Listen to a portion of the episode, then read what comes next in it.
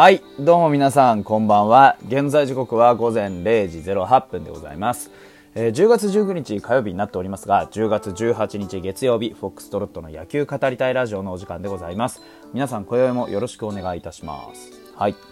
えー、大変に疲れておりましてですね。あのー今日僕ですね、今日というか昨日か、正確には昨日ですね、えっ、と、午前6時にちょっとね、起床しまして、えー東京の方にですね、あの、日帰り出張ということでですね、え出張に行ってまいりました。あの、何にも夜、あの隙はなかったので、あの、ただただ行って会議して帰ってきたんですけれども、あの途中でね渋滞に巻き込まれて飛行機を1本逃すわね。あの帰ってくる時もあの搭乗手続きまで10分しか余裕はないわでね。非常にあの慌ただしい対応を送ってまいりまして。もうね今日はダメだなと思ってあのがっつりご飯食べた後にですねあのえっ、と、お風呂をね、しっかり沸かしてですね、あったかいお湯に、えーガバッと浸かりましてですね、今こう、ちんたらしておったところでございます。やっぱりこう、頑張った時にはね、割とあ自分のね、えーご褒美としてこう、ゆっくりお風呂に入るというのは非常に気持ちいいものででしてね、あのー頑張ったといえばね、加藤くん頑張りましたっていう話なんです。あのー本当にね、今風呂入ってるかどうかは知りませんけれども、加藤くんね、えー、なんとプロ初完封ということになっております。6年目です。あのー持ってるポテンシャルからしたらね、まあ、要は、ほら、以前ね、完全試合もやりかけたじゃないですか。あのーあるんですよ。こういうことができるポテンシャルはね。ただやっぱりこう、彼の中でね、あのーなんだろう、こう、うまく強弱がね、つけられてないよっていう話を僕はずっとしてますけれどもね、監督に関しては。今日みたいなピッチングができる。まあ相手の楽天さんの打線の状態もあまり良くないっちゃ良くないんですけど、でもそういうところにきちんとつけ込んでね、えー、こういう投球ができるというのであればね、本当にあのー今日はね、三振もそこそこ取れてたし、えー、ね、あのー打たせて取るピッチングにもなってたし、本当にね、いい、あの、相性だって、もともとね、あの、加藤君楽天には強いですから、そういうね、相性の良さっていうのも含めてね、うん、あの、本当によく頑張ったと言っていいんじゃないでしょうか。なんせ、3安打完封勝利というのはね、あのーまあ、上出来中の上出来ですよ。今のうちからしたらこれほどまでにね、あのーいいピッチングしてもらったらさすがにね、勝てるでしょうっていうところでね、今日は、うんと、5対0で勝ちました。で、まあ、勝ち投手は、あ皆さん知ってのごとく加藤隆之というところでね、負けはゆげくんになりましたね。ゆげくんにはなんか、去年とかも結構割と抑えられたような気がするんですけども、今日は、あの、加藤くんが相手だということもあってね、1回で、あの、降ろされちゃったみたいですね。あの、2点取った段階でね、あの、石井監督がちょっと我慢できなかったというふうにおっしゃってました。まあ、あの、1回23球3安打、1フォアボール2失点というところですから、あのね、相性悪いピッチャーと対戦するぞっていうのが分かってたら、こういう采配はまあまああり得る采配ですよね。だから、あの石井監督としても非常に、あのなんていうんですか、あーまあ、ね、大きな決断をして、えーその後にね、あのつなげようとしたんですけれども、結局のところ完封ということになってしまったということで、まあ、加藤君の投球はそういうところを上回ってきたなというところでした。中身に関しては僕本当に今日ね、あのーとにかく飛行機と電車に乗ってしかいないので、全く見れてないんですよね。あなので本当にあのーちょっと中身は全然わからないんですけども、結果からすると9回104球、3安打、8奪三振、無失点、ね、完封勝利っていうのは非常に、あのーよくね、腕も触れてたんじゃないのかなというふうに思います。相手のピッチャーはね、湯気、西口、えー福井、ブセニッツ、涌井、森原と繋いでおりましたが、やはり5対0というところでですね、10アンダーを放ちましたというファイターズでございました。で、その10アンダーの中にですね、なんとあの、プロ初ヒットを打った選手がおりまして、というのが細川良平くんですね。今日攻守にわたって非常に活躍したという話を聞いております。僕はプレーを見てないので何とも言えないですが、まあ、やはりあのーロドリゲスがちょっと怪我をしてしまったっていうことと、えーどうしてもその佐藤流星君のなかなか、あコンディションがちょっとね、もう限界かなというところでですね、えー、で、えー、代わりに上がってきたのは細川くんでした。で、八千をね、セカンドに回して、細川くんをショートで使うというところで、あのね、横っ飛びの補給を見せたりして非常に頑張っていたというところのニュースは僕も拝見しております。あのー、ヤングファイターズの中でもね、やはり、ショート、ね、それからセカンドにかかる期待っていうのは非常に大きいところです。ここのところが埋まってこないと、やはりね、いつまで経っても我々チームとしては、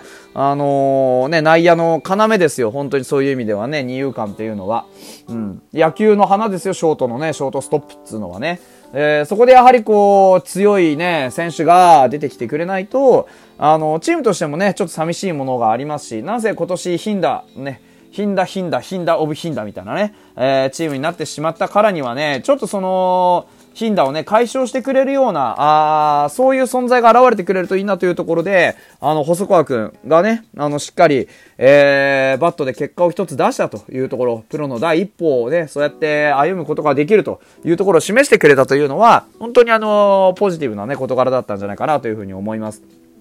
で、今日はね、杉谷にも当たりが出たというところで、なんかスリーベース打ったっていう話を聞きましたよ。あのー、やっぱり、何でもいいからそういう、こう、一つ一つの結果をね、ちょっとずつ積み重ねていってほしいんですよ。えー、杉谷クラスの選手になれば、松郷もそうです。松郷にしても杉谷にしても、やっぱりもっとこう、ね、すでにやはり、確固たる地位を何かしら築いていないと本来はいけないんですよ。ただ、あの、彼らの中にも、こう、いろんな葛藤があって、いろんな成長のね、余地があってというところで来てますから、決してその、ダメではないんですよね。そういう意味ではね。ダメではないんだけど、やっぱりこう、もうちょっとやっぱり、いいところね、見たいですよね。そういう意味ではね。あの、一本長打が出て本当に良かったなというふうに思います。で、長打が出たといえば万波中世ですね。えー、スリーランホームランをね、とどめのスリーランを打ちました。あ6回ですね、えっ、ー、と、野村、あ高浜とヒットで続いたところを万波くんがしっかり仕留めたと。これですよね。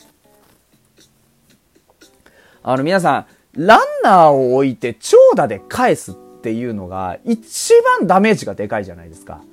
これなんですよね。うん、で、長打オブ長打といえばね、長打の中の長打といえばホームランなんですよ。柵越えが一番でかいし、痛いんですよね。絶対点になるんだから。うん、だからやっぱりこう、あの、野村、高浜、万波、この辺りのね、まあ長距離砲と目されている子たちがね、今一軍にいる長距離砲と目されている子たちがちゃんとやっぱり結果を出していくっていうために何が必要かっつうことですよね。うん。あの、相性がいいとかね、悪いから、いいから打てたとかね。その、いいから抑えれたとか、そんなの関係ないんですよね。うん、相性が良くて抑えれるんだともうそこからバカバカ打てばいいんですよ。たとえそこを専用機と言われようともバカバカ打てばいいんですよ。それだけで、その選手をそこで使う価値があるんだから。うん。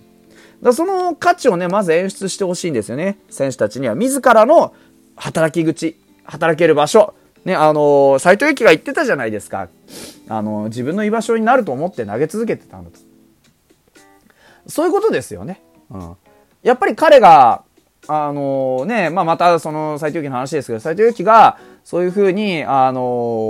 ー、まあ、ある程度そのね、えー、成績なかなか残せていない中でね、我々にこれだけやはり、こう、期待され続けたのは、彼が、その自分の居場所を作るために一生懸命になってね、その、認められたいって思いをずっと投球で示してくれてたからですよね。その、打たれようと、ね、どんなに打たれようと、こう、ね、あのー、叩かれようと何しようと、やはり投げることをやめなかった。うん、だからやっぱり野手たちに何が必要かって言ったら、どんなに苦しい時であるとバットを振るのをやめちゃいけないんですよね。うん、そのバットを振るっつうの、ただ振るんじゃなくて、やはり強く振って、打って出るってことを、これはやめちゃいけないんですよ。うん。フォアボール取れるのも確かに素晴らしいしね、盗塁できるのも素晴らしいんだけど、うん、でもやっぱり一番は打って出るですよ。ここのところを、あの、ファイターズのね、若い選手たちには絶対忘れてほしくないなというふうに思います。まあそういう意味では今日ね、あのー、回、あのえー、3連打ですか ?3 連打、ちゃんと長打交じりね。しかも高浜くんね。また高浜くんも連続ヒットが続いてきてますけれどもね。あのー、そういう風な、こう、まとめて返すという、え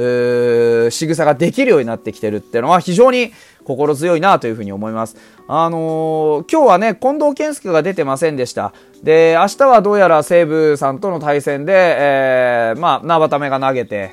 で、松坂大輔がというようなことがどうやら言われているという中で言うと、やはり横浜組ですよね。うん、がね。うん。まあ、どういうふうにね、えー、その、レジェンドをね、母校のどころか、球界のレジェンドのね、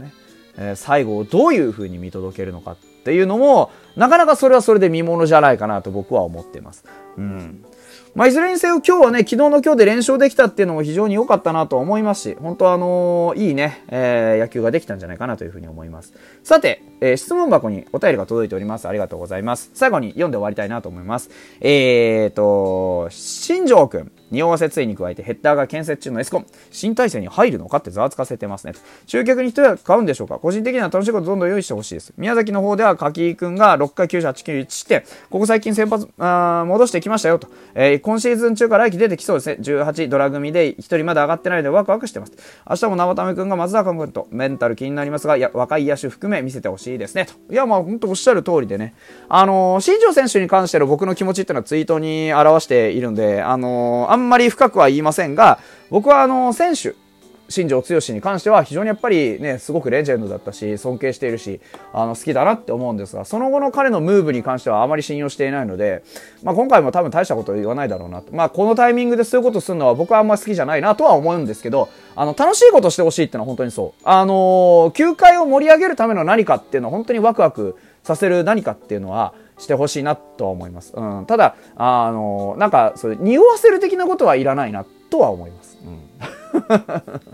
あでもまあ、内閣入りはないとは思いますけどね。はい。えっ、ー、と、でも本当ね、あの、さっきも言いましたけど、いや、若い選手がね、2軍でも、1軍でも、こう、徐々にね、何かしらの力をつけているというところを証明し始めていると。こういうね、ニュージェネレーションをね、あの、来年はまた多く見れるようになってくるのかなというような予兆を感じさせますねというところで、本日はここまでにしたいなというふうに思います。ありがとうございました。また明日。